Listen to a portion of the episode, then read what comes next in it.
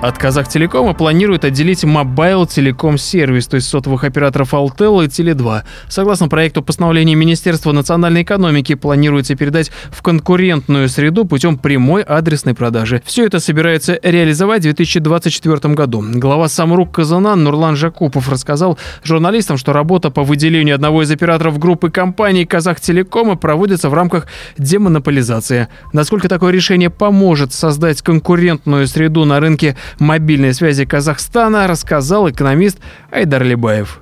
Одно только то, что министр Куантыров отказался отвечать на вопрос, почему именно этот мобайл, оператора отделяют от Казахтелекома. Ничего конкретного не сказал. Уже наводит на размышления о том, что это опять какие-то мутные телодвижения, опять какие-то, сделки непонятные.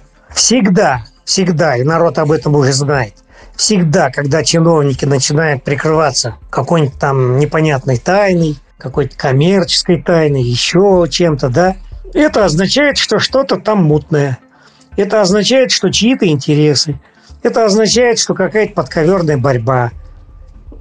Чем так выступать с такой невозможностью ответить на дополнительные вопросы, лучше бы Куантыров вообще молчал. Где-нибудь вышла бы официальная информация, и все. А во-вторых, если говорить о том, отвечать на ваш вопрос, насколько это реально повлияет на рынок, насколько оно его реально демонополизирует и отразится на ценах, вы знаете, в связи с его мутным ответом этого министра, я бы сейчас на этот ваш вопрос не торопился давать ответ, потому что довольно сложно предсказать.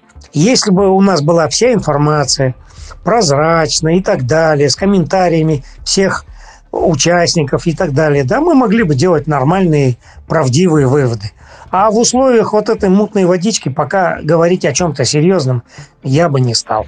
Равиль Сайганов специально для Бизнес.ФМ.